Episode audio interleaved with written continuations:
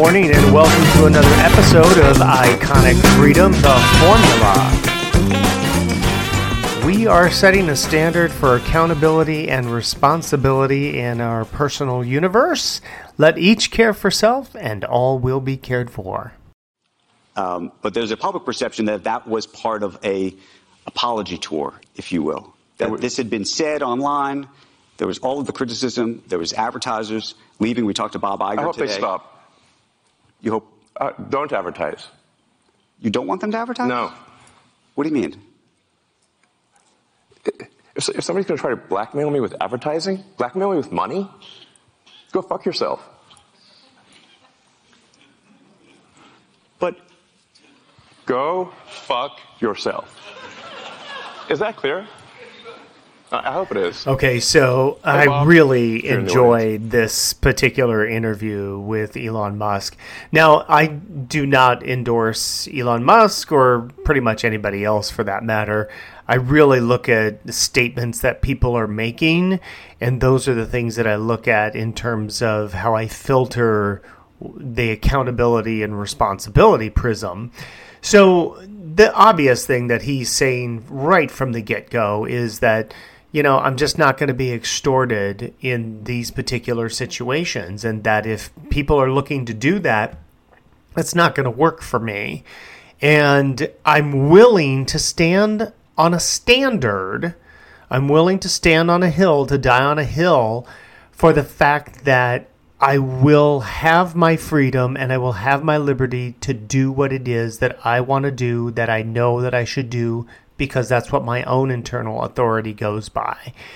It's a really interesting observation and and this is really kind of an interesting story to listen to and to observe that about him is that sure he's got a lot of money and blah blah blah and people think you know well it's easy to do that when you have a lot of money but that's not actually always the case you have more power within you to make a decision towards accountability and owning your choices and keeping your freedom than you think you do. Because when you stop bogging your life down with all kinds of other things that you have to be responsible for, you know, maybe a house and a car and a school loan and kids and blah, blah, blah, blah, blah. I mean, you've made all these choices which you are now linked to financially that you have an accountability towards. But when you start to live without a lot of things over time and you keep your life simplified, you find that you have more freedom to make the choices that you want to make. And what's interesting to me is that he makes those choices in this particular situation and he has no problem telling people, you know, that, uh, you know, I'm not going to be blackmailed you're not going to extort me in that particular situation. I know that sometimes people don't like the spiciness of his statement, but I do want to say this. The thing that I liked about it was that it was reality and it was in your face. So when we've talked about other politicians, we've talked about people in the media, you know, we talk about the idea of speaking to reality what is the reality? The reality is the observation of things without an emotion attached to it. Here's what's going on. And he speaks to a reality for himself of listen, I will not be extorted. If that's the case, then don't advertise with me and you know, and consequently you can go F yourself. well, well, let me ask you then. That's how I feel. Don't advertise. How do you think then about the economics of, of X? If, if, if, if part of the underlying model, at least today, and maybe it needs to shift, maybe the answer is it needs to shift away from advertising. Um, if, if you believe that this is the one part of your business where you will be beholden to those who uh, have this view, what do you do? F Y. I, I understand that, but there's a reality too, right? Yes. No. No. it- I, I mean, Linda no, Yaccarino's right here, and she's got to sell advertising. Uh, Absolutely. So, um, no, no, totally. So, so no, no. Actually, what what this advertising boycott is uh, is is going to do? It's, it's going to kill the company. And do you think that the com- I, I, but and the whole world will know that those advertisers killed the company, and we will document it in great detail. But there are, those advertisers, I imagine, are going to say they're going to say we didn't kill the company. Oh yeah. They're going to say tell it to tell it to Earth. But they're going to say that they're going to say, Elon, that you killed the company because you said these things, and that they were inappropriate things, and they didn't feel comfortable on the platform. Right? That's that's and, what and they're going to say. And let's see how Earth responds to that. So okay, this, then this goes back to we'll, the, we'll both make our cases, right? And we'll see what the outcome is. What are the economics of that for you? I mean, you, you have enormous resources, so you can actually keep this company going for a very long time. Would you keep it going for a long time if there was no advertising? I mean, if the company fails because of an advertiser boycott, it will fail because of an advertiser boycott. And that will be what bankrupted the company, and that's what everybody on earth will know. What do you think then of the? Again, this goes back to the idea of trust, though. Then it'll I, be gone, and it'll be gone because of an advertiser boycott. But but you recognize that some of those people are going to say that they didn't feel comfortable on the platform, and I, I wonder. I just wonder and ask you and think about that for a Tell second. Tell it to the judge. But the, but the judge is going to be. Uh, the judge is the public. And you think that the public is going to say that that Disney is making a mistake? Yes. And they're going to boycott Disney? They already are. Well, there, there are some that are for, for, for lots of different reasons, but you think that this is going to, that you have the, this goes to actually the interesting of, of, of, of power and leverage. Let the chips fall where they may. Let the chips fall where they may. So again, this is a really nice clip where he just speaks to the reality. And what he's doing is he really is holding people accountable. He's holding advertisers accountable if they decide that they want to boycott. And then he's holding the people accountable by saying, listen, you make the decision, you put your dollars where you think it's important, and you're accountable for that. Then, you know, the outcome belongs to you. One of the nice things about him being so blunt is the fact that, again, he is speaking to a reality that people have not heard previously. And I don't mean that, you know, they've never heard these words before, that kind of thing. What I mean is that we've gotten so caught up in image building, and that clip is coming up real quick, um, that what happens is, is people will not say what needs to be said. You know, we've talked about this before in other podcasts, right? Say it, say it out loud, say it in whatever words you want because as adults, we'll figure it out. We'll be able to sift through whatever it is that we need to sift through and make the decisions based on the information that we need. But we can't do that if people are playing games, right? And if they're trying to wordsmith things and, you know, do all kinds of other shenanigans. So it's really kind of cool that he's willing to just speak to the reality, say it the way it is, and uh, let the chips fall where they may right? There's not a let, let the chips fall where they may approach to those businesses, I don't think. No, we focus on making the best products. And, and, and Tesla's gotten to where it's gotten with no advertising at all. I understand that. Tesla currently sells uh, two, twice as much uh, in terms of electric vehicles as the rest of uh, electric car makers in, in, the United States combined. Tesla has done more to help the environment than uh, all other companies combined it would be fair to say that, therefore, as a leader of the company, I've done more for the environment than everyone else, any single human on Earth. How do you feel about that? No, I, uh, no, how do I feel about that? Yeah, no, I'm, I'm, asking you personally how you feel about that because this goes. We are talking about power and influence, and I'm and, saying, I'm saying what I, what, what I care about is the, the reality of goodness, not the perception of it. And what I see all over the place is people who care about looking good while doing evil. Fuck them. Okay. This is one of my favorite clips in this particular interview with him because it's talking about image building. Now, I don't know if you've been listening to other podcasts and, you know, commentary on this particular uh, interview that was done with him, but this is one of the points that I think is really worth to me, I think there's value in being able to point it out is that he's talking about image building, that people are more concerned about looking good rather than just having been a good person. How do you become a good person? By developing the qualities of the standards that you want to live by that have that foundation of accountability and responsibility. I own my choices and I can respond to my choices and I would do no harm to others. And it's so amazing that he it just it just flows from him in that moment that you know, I'm kind of sick and tired of seeing people that, you know, keep trying to appear as though they're doing good when in fact it's off the backs of other people that they are actually supposedly doing this so-called good deed. I mean, we've talked about that. Milton Friedman has talked about this. Uh, we also had Christopher Hitchens talking about this. Uh, you've seen it in the the movie clips uh, that we went through uh, for the Christmas movie, where people are always trying to, off the backs of other people, trying to look good rather than just be a good person, be accountable, and make your choices, and let others decide what that is of value to them. You already know the value for yourself. You don't have to keep beating the drum. You already know who you are. If you're a quality person, you don't have to tell people I'm a quality person. They'll just see it, right? They'll be able to observe it. I think I told a story one time of a physical trainer that I worked with where he was saying, you know, well, I was, you know, trying to be a good person and trying to help out. I said, you know, I wish I could extract that out of your DNA once and for all so that you never had to deal with that again and that you would just be the person that you are. Reveal who you are by the choices that you're making.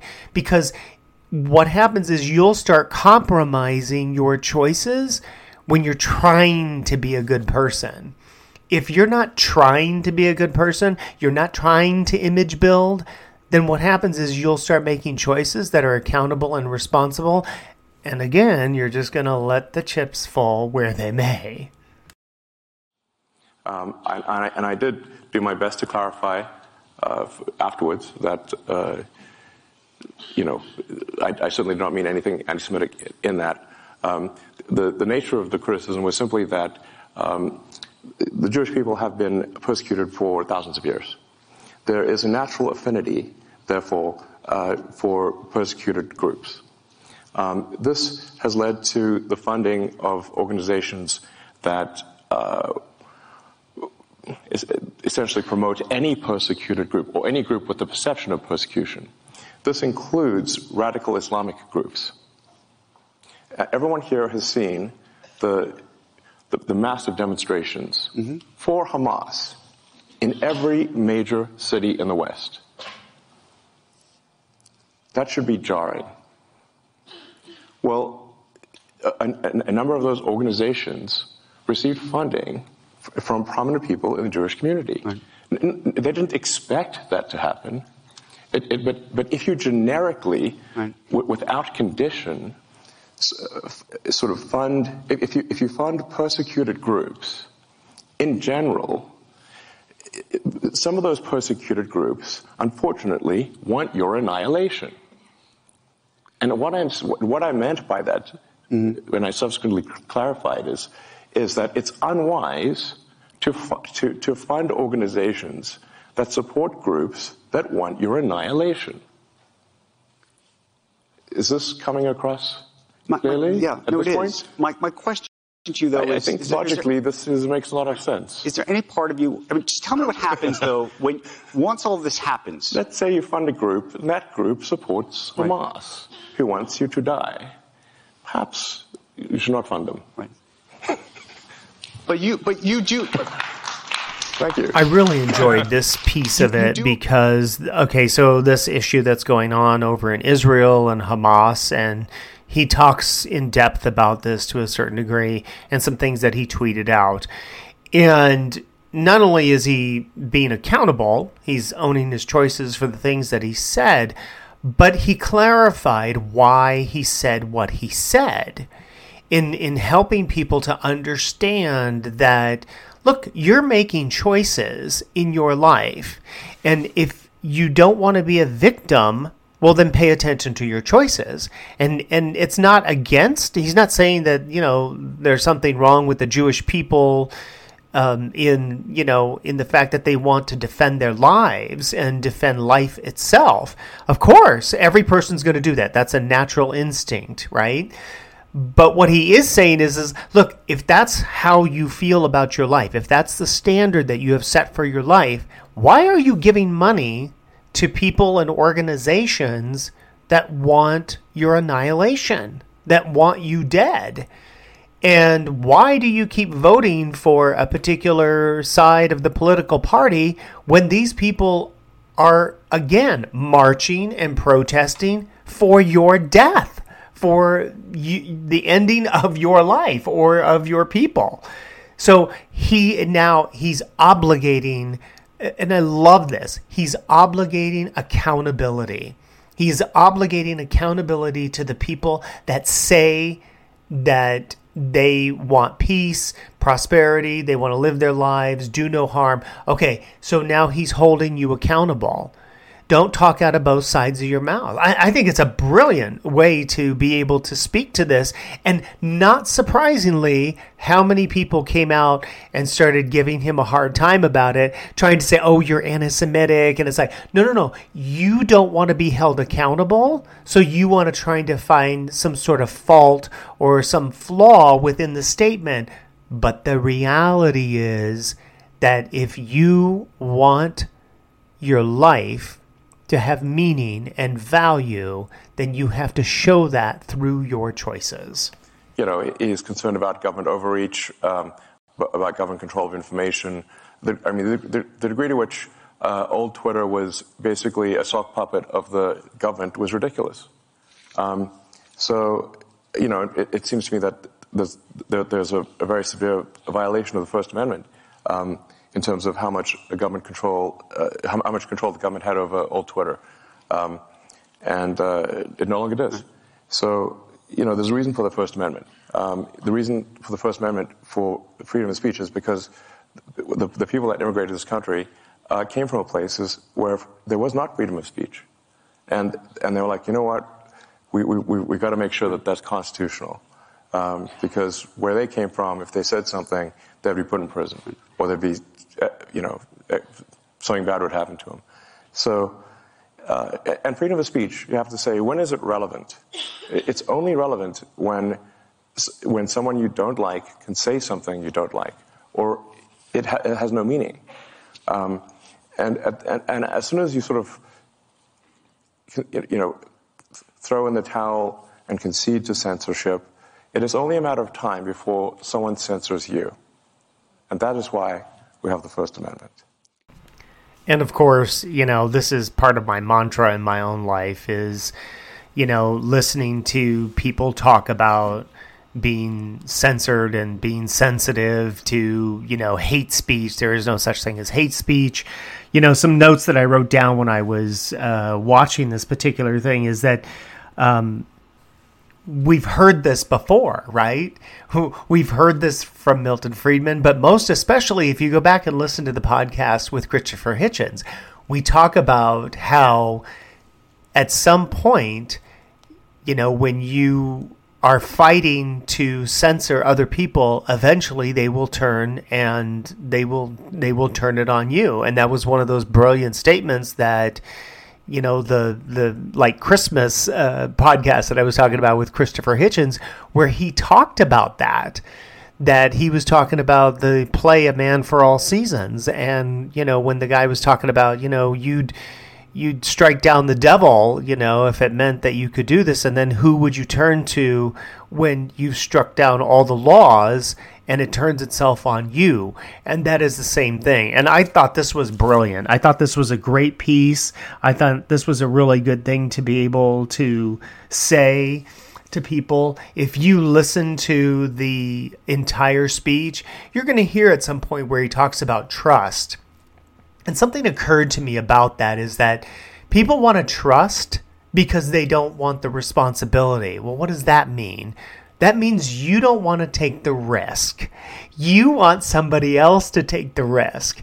And if you take nothing else from this podcast today, I hope you take this that trust is a BS term.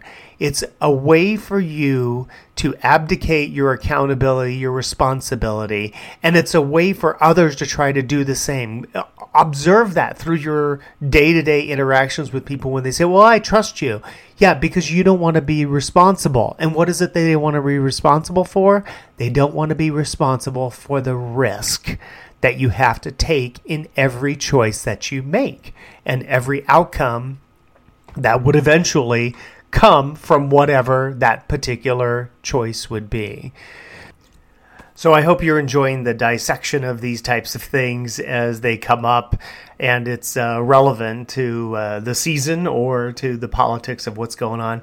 Hey, it is time to end this podcast, and I appreciate you so much for coming in and spending some time with me on this Sunday.